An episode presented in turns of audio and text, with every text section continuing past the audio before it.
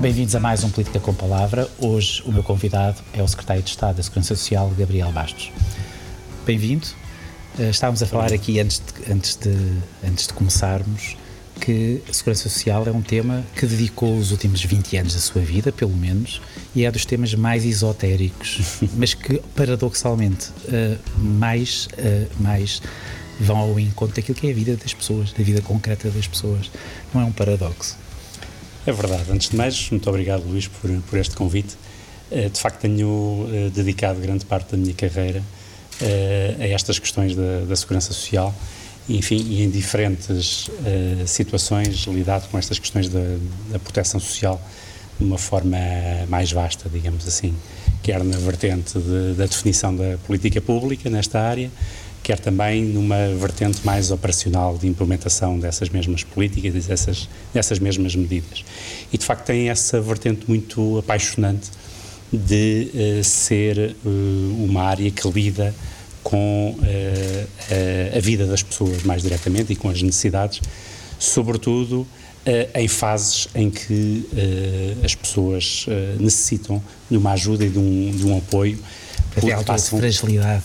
De alguma fragilidade, porque, e qualquer um de nós pode passar por uma situação dessas, que correspondem às chamadas eventualidades da segurança social, eh, porque é, digamos que quase que um parceiro para a vida, porque desde o nascimento e até antes, antes disso, até, até à morte, e aliás também para além da morte, uhum. com as prestações de, de sobrevivência, acompanha-nos ao longo de toda, toda a vida e, portanto, tem, esta, tem esse paradoxo de ser de uma, ter uma componente técnica e de grande complexidade, Uh, sobretudo nesta vertente mais uh, de, que nós chamamos do sistema previdencial, uhum. que é uma, uma lógica de seguro social, uh, mas, mas que tem este, este, este interesse acrescido de sabermos que por trás de cada apoio,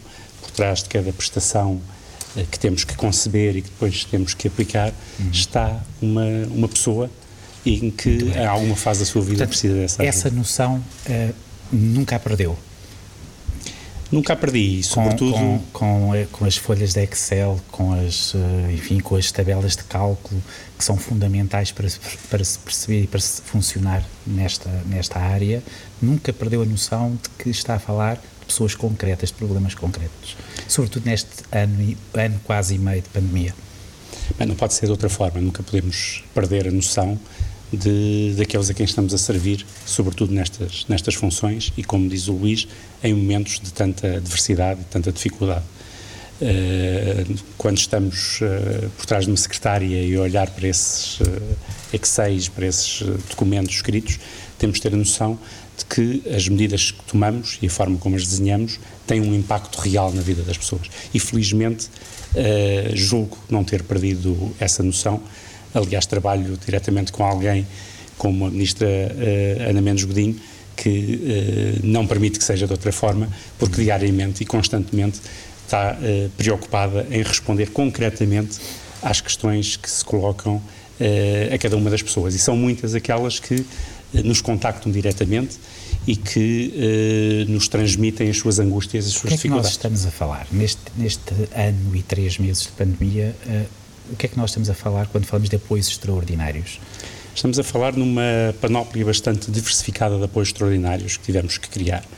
Uh, naturalmente que é uma situação completamente atípica uh, e sem precedentes e foi necessário uh, criar mecanismos. Portanto, apoios extraordinários são apoios que não eram dados antes. Que não tinham a ver com as prestações regulares do sistema, as prestações sociais que precisamente visam cobrir essas diversas eventualidades de de desemprego, de doença, eh, enfim, toda, toda essa gama de instrumentos que já existem, eh, mas que tivemos que eh, rapidamente, de uma forma muito célere, pôr no terreno, precisamente para garantir que havia uma resposta à quebra de rendimento das famílias e dos trabalhadores e também apoios às empresas para fazer, sobretudo, face a necessidades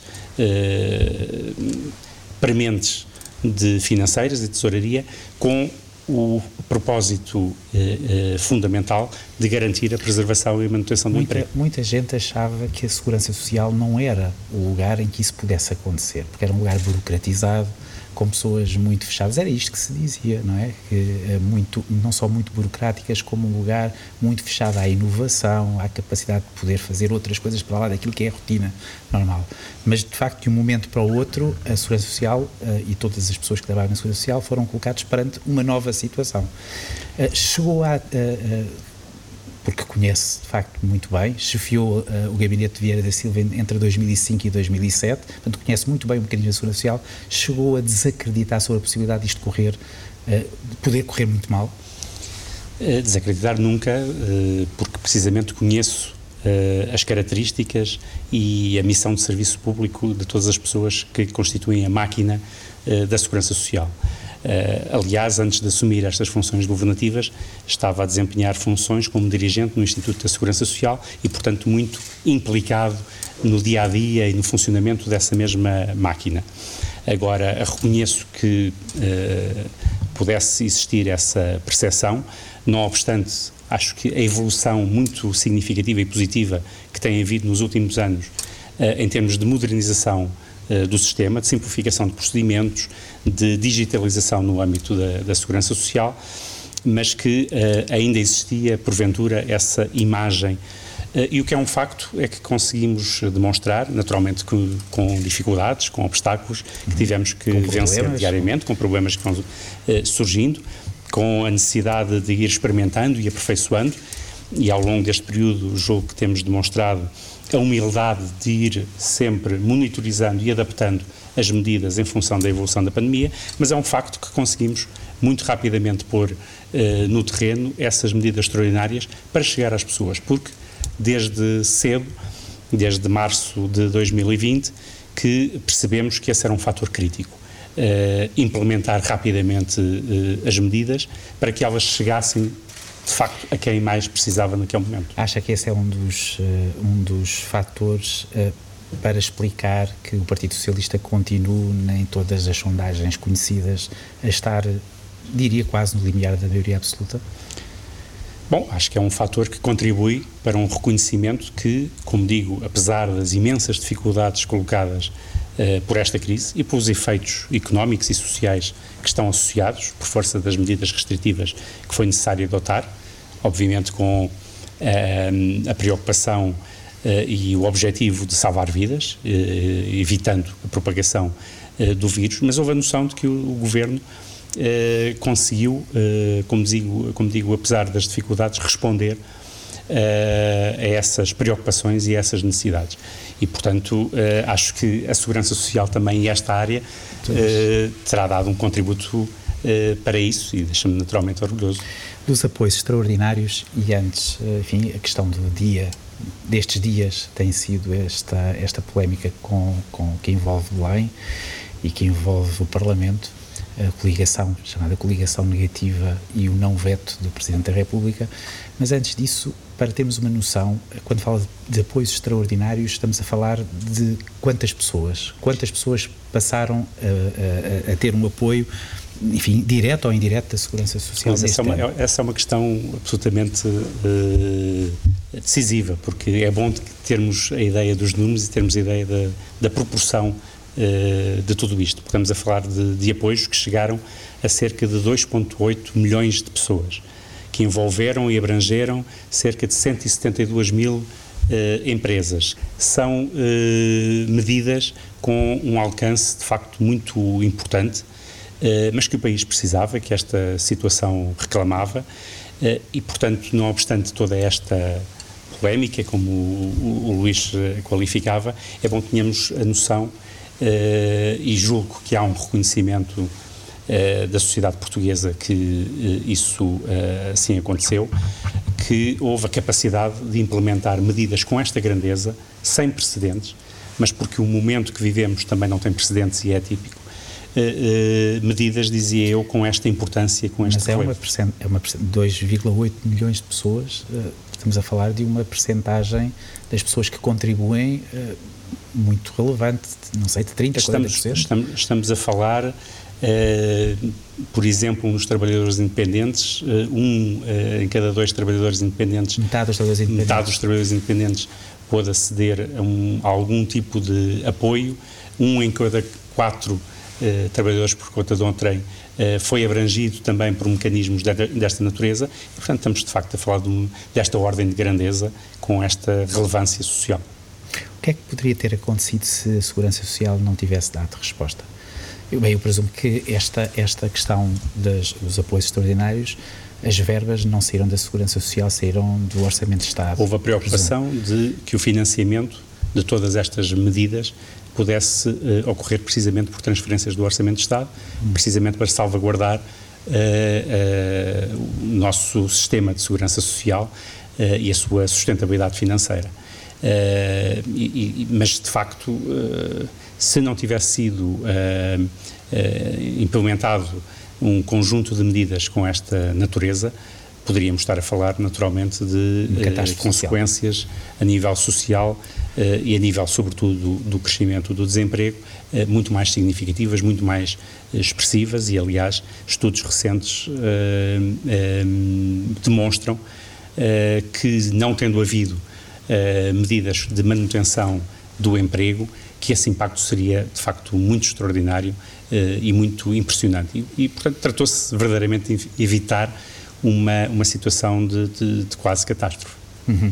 Mesmo assim, uh, por estes dias foi aumentado o salário mínimo para 665 euros. A meta de 750 euros no fim da legislatura está em causa não está em causa, essa mantém-se uma, o objetivo do Governo, até ao final da legislatura termos um salário mínimo uh, nacional de 750 euros uh, e a prova disso é Até que 2023. Mesmo para 2023 e a prova disso e desta intenção e deste compromisso assumido pelo, pelo Governo e pelo Primeiro-Ministro desde o dia de, da tomada de posse do, do governo mantém-se e a prova é que, de facto, mesmo numa situação excepcional e difícil eh, como aquela que temos eh, vivido, eh, não deixámos de aprovar um aumento do salário mínimo para o valor que o Luís referiu, de 665 euros, eh, e, portanto, manteremos essa eh, essa progressão e esse, esse compromisso. E prevê-se que haja, para cumprir um, um objetivo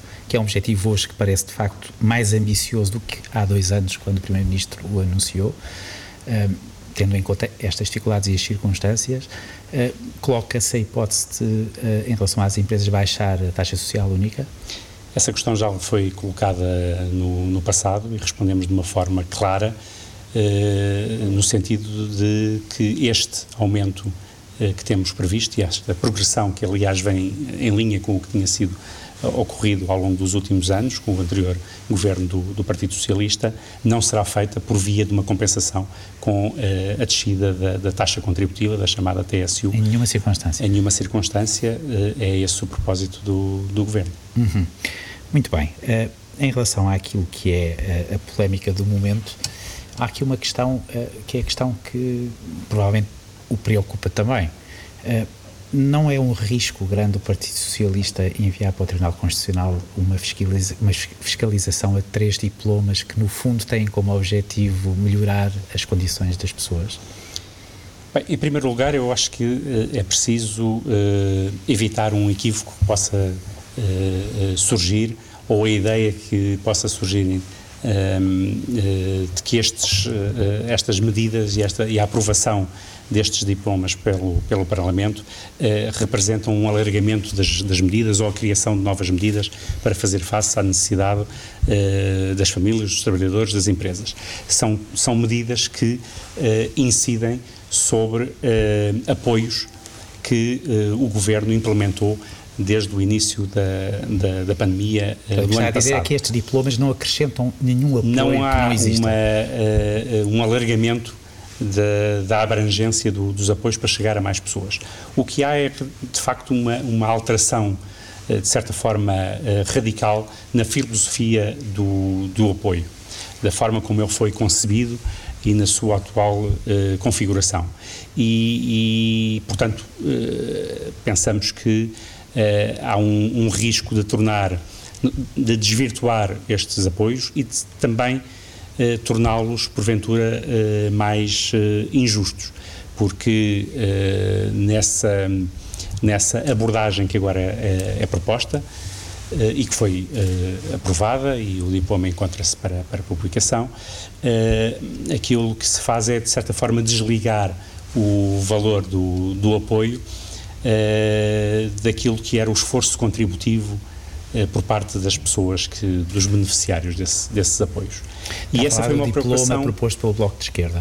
Proposto pelo Bloco de Esquerda. Ainda, ainda hoje tivemos, durante esta manhã, uma audição parlamentar em que esse tema foi uh, discutido e, enfim, fiquei uh, também com a percepção que, porventura, até não teria sido essa a intenção uh, que estaria no legislador que aprovou esta, esta medida, mas o que é facto é que a redação o que traduz é uma alteração dessa filosofia eh, e, portanto, eh, introduz aqui um fator de injustiça, porque tivemos desde o primeiro momento. É não depende não obstante, do, que, do que se contribui. Não, de, eh, não depende daquilo que foi o rendimento relevante da pessoa, mas daquilo que foi a sua faturação.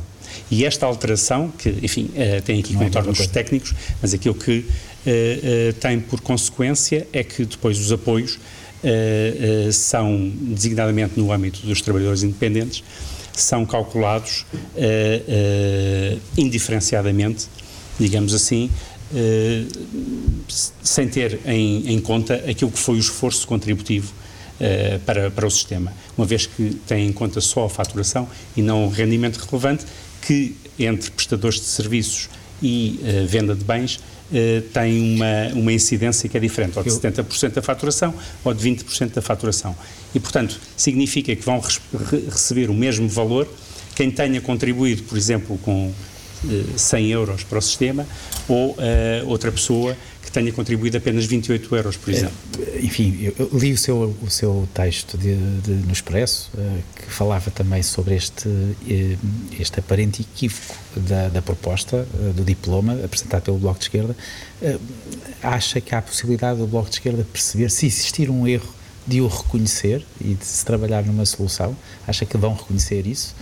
Enfim, hoje... Eles já, já disseram que, que não há nenhuma mudança estrutural e que, e que, e que não é verdade. Não é verdade. Aquilo que tem sido eh, alegado é que apenas se pretendeu eh, alterar o ano de referência uh, para efeitos de consideração e para cálculo do, do valor do, do apoio, para considerar o ano de 2019 e, no ano, e não o ano de 2020. Aquilo que nós dissemos relativamente a esse apoio, que é o apoio à recuperação da atividade económica, portanto, destinado essencialmente uh, a trabalhadores independentes e a sócios uh, gerentes, foi que, perante o confinamento que vivemos no início deste, deste ano e que não era previsível quando foi criado pelo Orçamento do Estado uma nova prestação social, o apoio extraordinário ao rendimento dos trabalhadores, aquilo que fizemos foi reativar a medida que tinha estado em vigor no ano passado.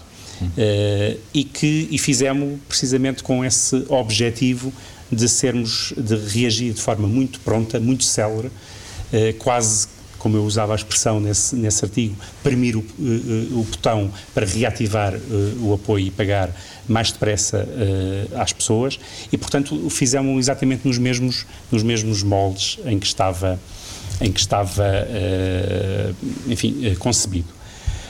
Aquilo que é agora alegado como, enfim, uma, uma, uma necessidade dessa mudança do período de referência para 2019 uh, é, de certa forma, também uma falsa questão, porque o que verificamos é que a alteração de rendimentos entre 2019 e 2020, aqueles que são conhecidos pelo sistema, é numa percentagem relativamente reduzida. Uhum.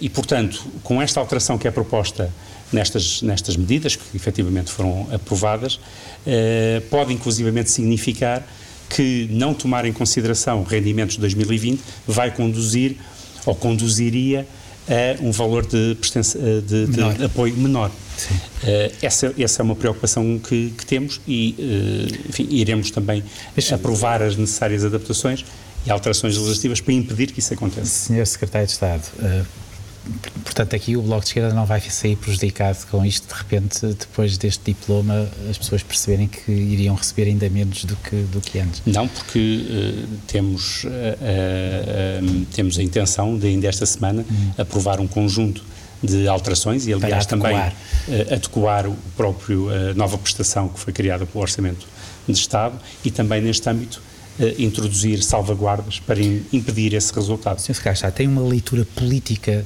uh, em relação a esta coligação negativa ou positiva? Uh, porque, porque positiva no sentido de que, teoricamente, uh, os partidos reúnem-se contra o, o, o Partido Socialista para aprovar e não para reprovar mas, mas uh, uh, esta coligação é uma coligação que tem para si uma leitura política, porque de facto juntar aqui a iniciativa liberal ao Bloco de Esquerda ou Chega ao Partido Comunista é eu entendo, eu entendo a questão que as primeiras vezes que acontece. Eu entendo a questão que me coloca, mas de qualquer forma eu uh, acho que nestas funções que, que desempenho uh, não me compete a mim fazer essas uh, avaliações e leituras acerca do, do posicionamento político dos partidos na Assembleia da República, naturalmente têm toda a liberdade de, de o fazer. Eu abstenho de estar a fazer esse tipo de comentário. O, o um dia que seja ministro, espero que tenha uma, uma leitura mais aberta. Uh, mas uh, não sei se, se, se, o Sr. Presidente da República, Marcelo Rebelo Sousa, foi seu professor na Faculdade de Direito.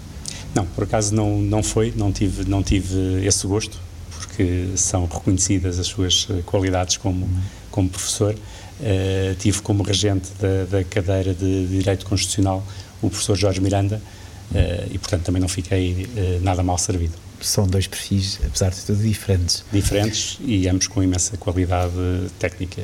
Mas uh, imagine que num teste uh, em que o professor Marcelo Rebelo Souza, seu professor, vamos imaginar, uh, colocasse uma questão academicamente exatamente esta que aconteceu, qual seria a sua. Qual, que, que resposta é que acha que o professor gostaria de ter perante esta situação? uh, em relação a um Presidente da República, a uma coligação negativa e a uma posição do Presidente da República, tendo em conta que existe uma premissa de travão a qualquer proposta que, que, que traga mais despesas? Bom, eh, é uma, é seguramente uma boa questão.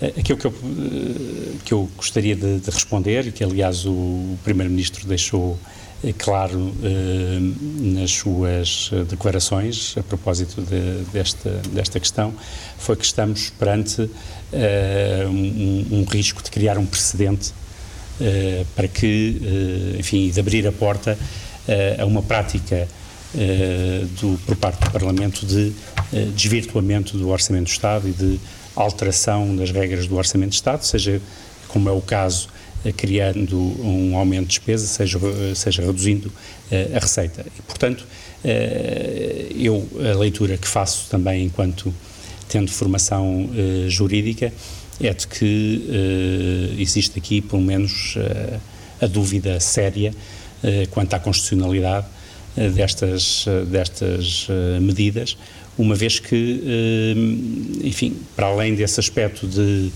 uh, com impacto da incidência orçamental, de criar esta nova uh, prática de o Parlamento também desempenhar aqui uma função que já entra pela área executiva do Governo e, portanto, acho que é também um princípio que está em causa que haja um esclarecimento e uma clarificação deste, deste assunto. E, portanto, voltando àquela minha primeira questão sobre este tema, em relação àquilo que é uh, temer ou não a possibilidade de os dos portugueses poderem ter uma leitura negativa uh, no sentido de poderem penalizar o governo porque rejeita uh, porque é essa de facto aqui a questão que está em jogo e a narrativa que foi criada de que o Partido Socialista colocaria travão em mais apoios sociais. Esta não, é aquilo que se tem dito politicamente. Não creio. É isso que tem, tem sido dito pela oposição? Não creio que haja esse risco. Uh, aliás, uh, como dizia há pouco, uh, a nossa intenção e aquilo que temos feito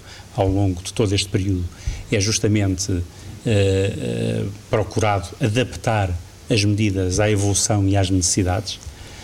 e ainda agora esperamos poder fazê-lo com adaptações ao apoio ao, extraordinário ao rendimento dos trabalhadores, precisamente com o propósito de chegar a mais pessoas uh, e de conferir essa proteção que elas neste momento uh, necessitam. E, portanto, ainda esta semana uh, vamos aprovar a legislação e, como dizia, no âmbito deste apoio, para, por exemplo, garantir que na avaliação das quebras de rendimento, os efeitos do confinamento deste primeiro trimestre uhum. possam ser levados em conta para a atribuição do, desta prestação. Eh, e, portanto, isto só demonstra que há aqui uma grande preocupação de monitorizar, de adaptar eh, e nunca uma preocupação de restringir apoios. Foi o governo do Partido Socialista que os criou e é o governo do Partido Socialista que, a par e passo e à medida da evolução e das circunstâncias que são imprevisíveis, porque não existe realmente um guião e um manual disponível continua a não para eh, continuar a não existir, mas que temos o que temos procurado fazer é realmente ir adaptando e respondendo a essas necessidades, não sendo condicionados por preocupações com de, de ordem orçamental ou de déficit ou, enfim, esse tipo de considerações, mas com o propósito de salvaguardar a manutenção do emprego e de salvaguardar a proteção social das pessoas que precisam. Muito bem. o país aguenta, isto é uma pergunta que eu faço muitas vezes e que eu creio é que os portugueses fazem também, o país aguenta outro confinamento? Se tiver que acontecer? Porque é, é imprevisível. É imprevisível, acontecer. é imprevisível acontecer. Até eu quando é que, que, o Estado, até quando é que o Governo poderá continuar um, um, a apoiar uh, nesta escala? Uh, há um limite? Os recursos não são ilimitados, naturalmente, e, e uh, o financiamento deste tipo de mecanismos, que têm tido também aqui, enfim, a fonte de financiamento comunitária, europeia, para uma parte significativa destas, destas medidas, mas de facto os recursos não são ilimitados. A esperança que nós temos é que o Governo tem procurado adotar uma política muito cautelosa eh, relativamente à gestão eh, da, da, da, pandemia e das medidas restritivas que é preciso eh, adotar a par e passo para precisamente garantirmos que não há um, uma propagação e um contágio que ponha em causa designadamente a capacidade do nosso Serviço Nacional de Saúde responder. E temos conseguido fazer, obviamente também como noutros países, com as, as vagas uh, da pandemia, mas uh, temos sabido uh, adotar essas, essas, essas medidas. E, simultaneamente, naturalmente, que reagir e apoiar para fazer face aos efeitos que essas mesmas, medidas têm a nível económico e a nível social. neste momento nós temos, de facto, com, também com o processo de vacinação e que tem corrido de uma forma muito positiva no nosso país e que enfim, se irá... Teve momentos também, teve, teve naturalmente, naturalmente que, que sim, mas neste momento... que saiu e que foi substituído, foi preciso pôr um militar para... para que as coisas corressem melhor. Mas, mas enfim, eh, eu, eu, penso que neste momento eh, as perspectivas são positivas, esse planeamento uhum. existe, prevê-se essa, ao longo dos, dos próximos meses, uma uma aceleração do, do processo e uh, aí, obviamente, que também com um desconfinamento gradual uh, e, como eu dizia, uh, muito cuidadoso que vamos introduzindo, que possamos evitar uma nova situação de, de, sermos confrontados com essa necessidade de confinamento. Mas como, como o Luís dizia muito bem, a situação é toda ela imprevisível e vemos bem o que está a acontecer eh, em alguns outros países Sim, europeus. Com uma outra vaga, não é? que era quase inadmissível quando, quando eu acho eu acho em... que hoje uh, já uma consciência e uma adesão uh, às medidas uh, e aos vários cuidados que individualmente e coletivamente temos de ter para evitar essa uma nova, situação. ou não, uma nova forma de fazer política e de falar com as pessoas. Não é um fenómeno português, portanto, a ideia de que uh, uh, os, os políticos, os governantes, uh, têm de ter obrigatoriamente uma, uma linguagem, uma comunicação muito mais, muito mais sem, sem grandes ambiguidades, não é? sem espaços sem que tenham que recuar depois. Isto pode ser importante para o futuro. Sem Alguma coisa dúvida, boa da pandemia. É, é uma das aprendizagens também de, de toda esta crise, essa simplicidade de comunicação, de chegar às pessoas e perceberem de facto quais são as, as, várias condicionantes que esta situação uh, nos coloca e, portanto, essa, também essa proximidade que é necessária, não só por parte dos governantes, por parte de toda, toda a máquina administrativa da, da, administração pública. E temos tentado também fazer no âmbito da segurança social. Hum também procurando chegar mais eh, rapidamente às pessoas e mais próximo e transmitindo também confiança no sistema. E essa é uma grande marca que eu acho que é, que é importante e há um reconhecimento de que o Estado Social nesta conjuntura eh, funcionou e serviu de escudo eh, aos vários impactos que, que a crise provocou. Já falaremos um pouco do Estado Social. Uh, antes, antes disso, falávamos há pouco de Vieira da Silva e de, de 2005, 2007 foi chefe de gabinete do então Ministro. Uh, que é uma figura central uh, nos, últimos, nos últimos anos de todos estes temas que nós estamos a falar aqui e eu uh, e cresci com a ideia, e nós somos, eu sou um pouco mais velho, mas somos mais ou menos da mesma geração. Eu cresci na ideia de que quando chegasse a velho não ia ter, uh, pensa, não, não, não havia possibilidade de ter uma pensão, porque a Segurança Social faliria, uh, iria falhar, iria falir quando chegasse esse momento. Uh, pode dar-nos aqui uma palavra, enfim, para os dois, para, as nossas, para a nossa geração e para a geração dos nossos filhos? Eu acho que eh, é uma excelente questão eh, e a questão da, da sustentabilidade da, da, segurança social e, em particular, do sistema de pensões é um tema recorrente.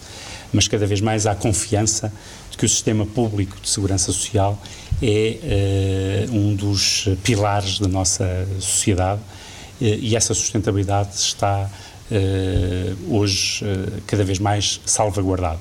Naturalmente que temos que ter sempre essa preocupação eh, e tomar as medidas que se justifique tomar a cada momento eh, e as reformas que são necessárias eh, fazer, obviamente com discussão pública e a geração de consensos em torno desse, desse tema, mas ainda reformas recentes que foram tomadas e uma reforma muito relevante que foi adotada em 2007 com o então Ministro eh, Vieira da Silva, em que basicamente o que fez foi fazer uma indexação da idade da reforma uh, à esperança média de, de vida, vida, aos 65 anos, uh, e portanto é preciso criar, ir criando mecanismos de ajustamento uh, e estabilizadores automáticos no âmbito da segurança social para que essa questão fique devidamente salvaguardada.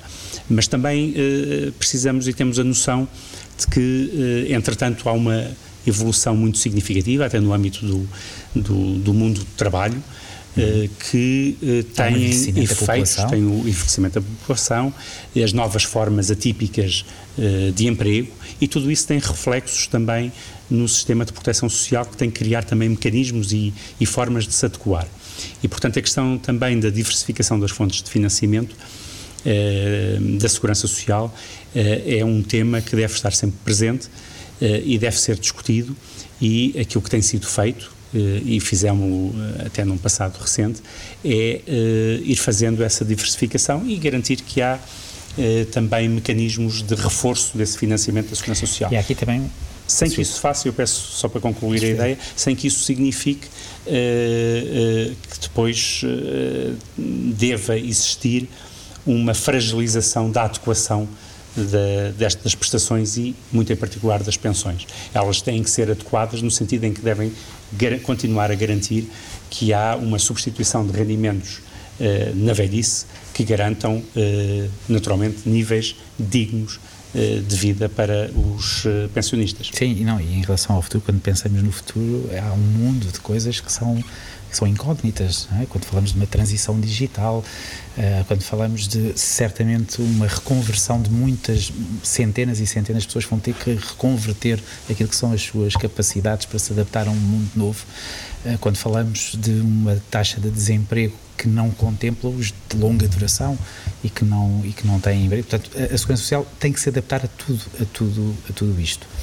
Sim sem dúvida. Quando falamos de de sustentabilidade financeira da segurança social devemos ter também uh, em linha de conta essa vertente da sustentabilidade uh, económica de, de todo o, o, o, sistema e querendo com isto dizer a capacidade de o sistema de segurança social levar em linha de conta, em linha de conta todas essas transformações uh, e interiorizá-las Esta é uma questão nos, nos parâmetros do sistema. Que define hoje a esquerda, ideologicamente, o Estado Social, a, a capacidade de conseguir sustentar um, universo, uma, um universo de pessoas cada vez mais, uh, uh, cada vez mais uh, sem, sem rede, porque deixou de haver trabalho para a vida.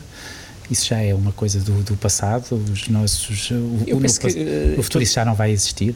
Toda, toda, toda esta área, de facto, é muito propensa a esse, por vezes, a esse confronto mais ideológico, se, se quiser. Mas eu, em Portugal, creio que existe, felizmente, um consenso muito alargado quanto à importância de, de mantermos um Estado Social eh, forte, porque isso eh, é um fator decisivo para que haja coesão social, para que haja justiça social e, uhum. portanto, eh, não obstante por vezes haver por parte, como digo, de algumas fações, algum ataque àquela ideia de subsídio à dependência e, o, e, o, que for. Mas tendo em conta a coligação no, no, no Parlamento, parece-me que o Estado Social não está em risco, não é? Porque todos os partidos, afinal, Tem querem mais apoio. Tem essa virtualidade, porventura, de reconhecerem de que, de que, que, o Estado Social precisa de ser um Estado Social forte para estar ao lado de, de, das pessoas. E, como digo, acho, acho que, eh, felizmente, é uma característica da nossa sociedade que haja uh, essa perspectiva enfim, esse consenso, como digo, em torno da, desta matéria. Últimas perguntas, eh, eh, enfim, nesta reta, nesta reta final de, de conversa. Eu peço, enfim, às vezes os, os governantes têm dificuldade em assumir erros. Consegue assumir algum erro nestes dois anos? Um erro que tenha cometido? Bom, uh, antes certamente ser... que terá cometido até pela situação de imprevi alta imprevisibilidade. Naturalmente que sim, acho que enfim, qualquer uh, governante, uh, antes de ter essa característica, é um ser humano como os outros e, portanto, uh, o erro pode estar sempre, pode estar sempre presente. aquilo que temos procurado fazer, e eu pessoalmente, é aprender com esses erros e tentar melhorar. neste âmbito das funções que, que, que desempenho e da, do contributo que tenho dado na construção dessas políticas, aquilo que temos uh, procurado fazer é justamente ter essa humildade para calibrar uh, as medidas e para corrigir as trajetórias quando isso se revela necessário. agora, enfim, por exemplo, é um bom exemplo estes, estes apoios e estas medidas que temos tomado. É evidente que elas hoje não são exatamente o que eram quando as adotámos uh, no, no, primeiro trimestre do ano passado, justamente porque fomos aprendendo e corrigindo com esta, uh, sempre com esta preocupação de, de, de, chegar às pessoas. De qualquer forma, na sua história, ser secretário, secretário de Estado da Segurança Social num período como este é algo que obviamente não se vai esquecer, independentemente dos anos que viva. Não, seguramente não. Tem sido uma experiência de uma, de uma enorme uh, intensidade uh, e que tem exigido de todos uma dedicação uh, permanente, mas tem sido também um motivo de imenso orgulho, porque é também um privilégio, em alturas em que é tão decisiva a nossa ação, poder participar e dar o meu contributo para, eh, tanto quanto possível, ajudarmos a mitigar ou a aliviar eh, os impactos de uma crise como esta, que não teve precedentes, e, eh, enfim, sem falsa modéstia, lhe digo que temos conseguido, porque os números que lhe transmiti o demonstram, temos conseguido, em boa parte, responder a esse desafio e procurado estar à altura desse desafio, com as dificuldades, com os obstáculos, com, uhum. uh, uh, enfim, a correção de, uh, de, erros que temos tido que, de, que fazer, mas globalmente com um balanço que eu acho que é positivo. De 2005 para, para, para agora, passaram 16 anos, Já envelhecemos mais um, mais um Já pouco. envelhecemos mais, mais um pouco, já nos aproximamos da reforma. uh, destes 16 anos, uh, em relação àquilo que é a máquina da segurança social, um, pode falar-se de uma evolução, uma evolução da máquina administrativa? Eu, eu, eu há pouco fiz alusão a isso e, e, acho que é um, é um ponto muito, muito importante. Uh, como digo, tem sido feita essa, essa evolução no sentido de modernização também uh, do sistema, do ponto de vista até tecnológico, desmaterializando procedimentos, simplificando procedimentos, criando canais digitais também para maior facilidade e comodidade na interação com as empresas e com os, as pessoas que nos uh, procuram. E houve também uma evolução nos quadros da, da, da própria segurança social. Houve, uh, houve um momento, uh, naturalmente, de ajustamento normal, também por força da, da implementação destas alterações procedimentais e tecnológicas. O, o quadro do Instituto da Segurança Social há 20 anos era o dobro do que é atualmente, ou até um pouco mais do dobro.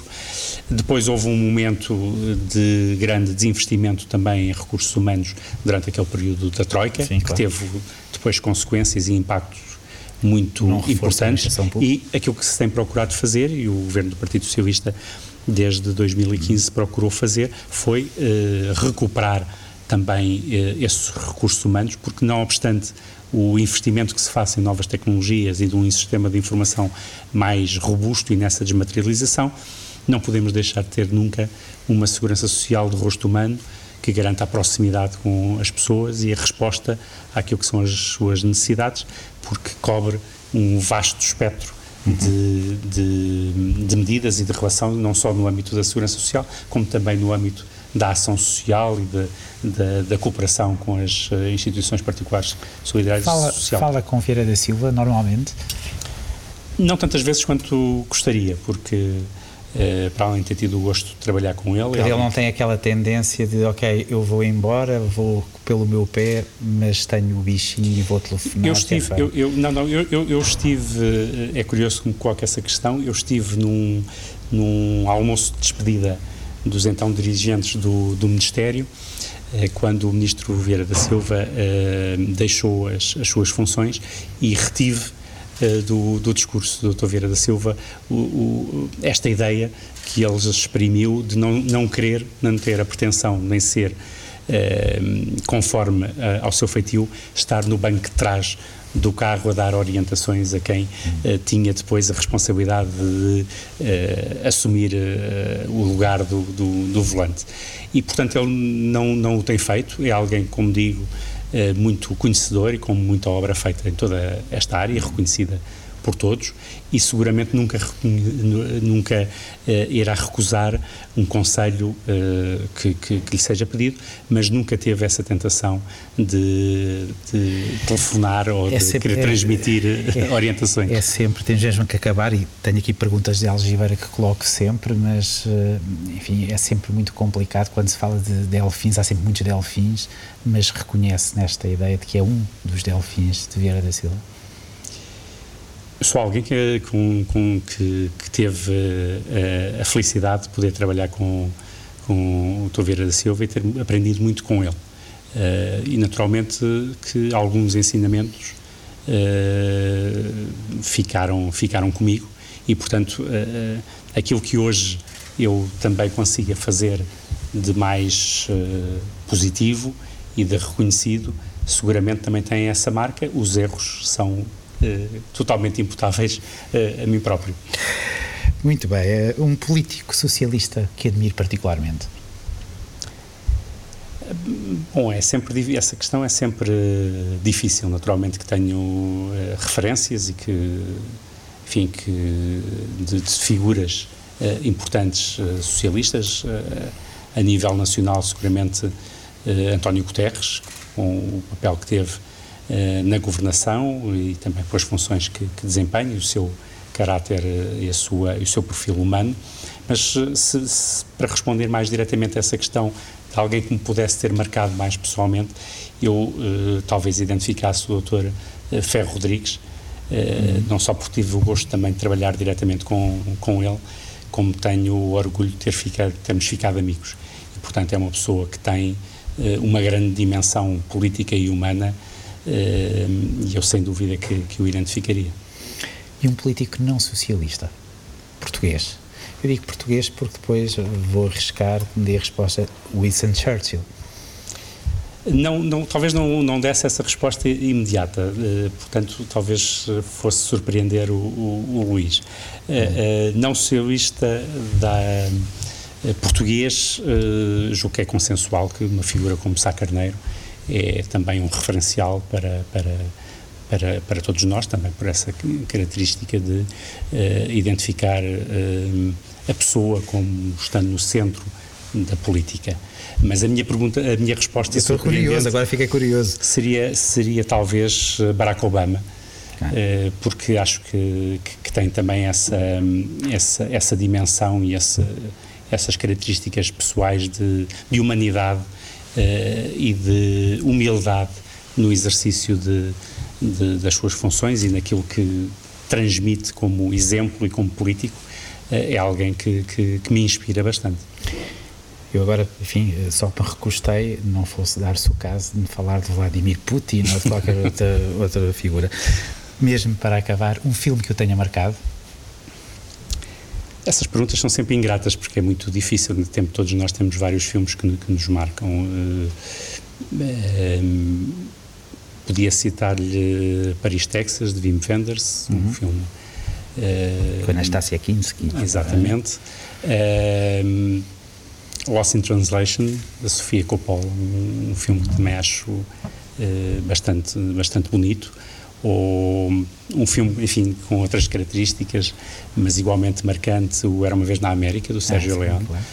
Enfim, tudo filmes com, que, que, que que, nos der, que me deram um enorme prazer e não deixam de ser aprendi. ensinamentos também para a vida, não é? Porque tanto, esses três filmes têm uma, uma, coisa que os une, que é mais importante do que aquilo que se diz e que se vê, é aquilo que se intui que se vê, mas não está lá, mas que está nos sem nossos dúvida, olhos. Sem dúvida. A política também é um pouco é um pouco isso, não é? É muito importante perceber aquilo que não é dito. Apenas. Exatamente. É, é muito é muito mais relevante aquilo que, que fazemos e as preocupações genuínas uh, que temos e a marca que procuramos deixar na, na sociedade, transformando-a para melhor, do que aquilo que é depois a espuma dos dias e, e aquilo que se, que se diz e, a, por vezes, a, a, enfim, a disputa mais política, que essa, obviamente, que tendo relevância, porque as palavras e, e aquilo que transmitem é, sem dúvida, também relevante, mas, mas é aquilo que, que, que o Luís dizia muito bem, é aquilo que se intui, é aquilo que nós sabemos ou que somos capazes de ler nas entrelinhas. Eu tentei trazê-lo para a espuma dos dias, mas o Secretário de Estado não, não foi nisso, e muito bem. Eh, e fez muito bem, julgo eu. Uma série. Uma série. Uh, Os Sopranos, por exemplo. Uh, uma série que nos prendeu a todos à, à, televisão. Uma série mais recente que eu gostei muito de, gostei muito de acompanhar, o, o Homeland. Uhum. Também, enfim, com outro Agora tipo a última de... temporada, foi a última temporada? Uh, numa, numa, numa vertente mais, mais light, mas que uh, também uh, importante e, e, e, que a minha geração acompanhou, aqui mais no domínio da, da comédia, os Friends. Sim, que, sim. Que, que, é geracional também. Exatamente. Portanto, é, não, é, não admite a hipótese, depois da Segurança Social, ter os últimos 15 anos da sua vida pública como diretor do SIS, não é? Para se aproximar do Homeland eh, e daquela, de toda aquela narrativa. Nunca podemos pôr de lado qualquer uh, perspectiva uh, futura, mas não, não, enfim, não tenho. Uh, não, não, não, não me vejo a mim como político, embora uhum. esteja em funções não se políticas e tenha essa responsabilidade.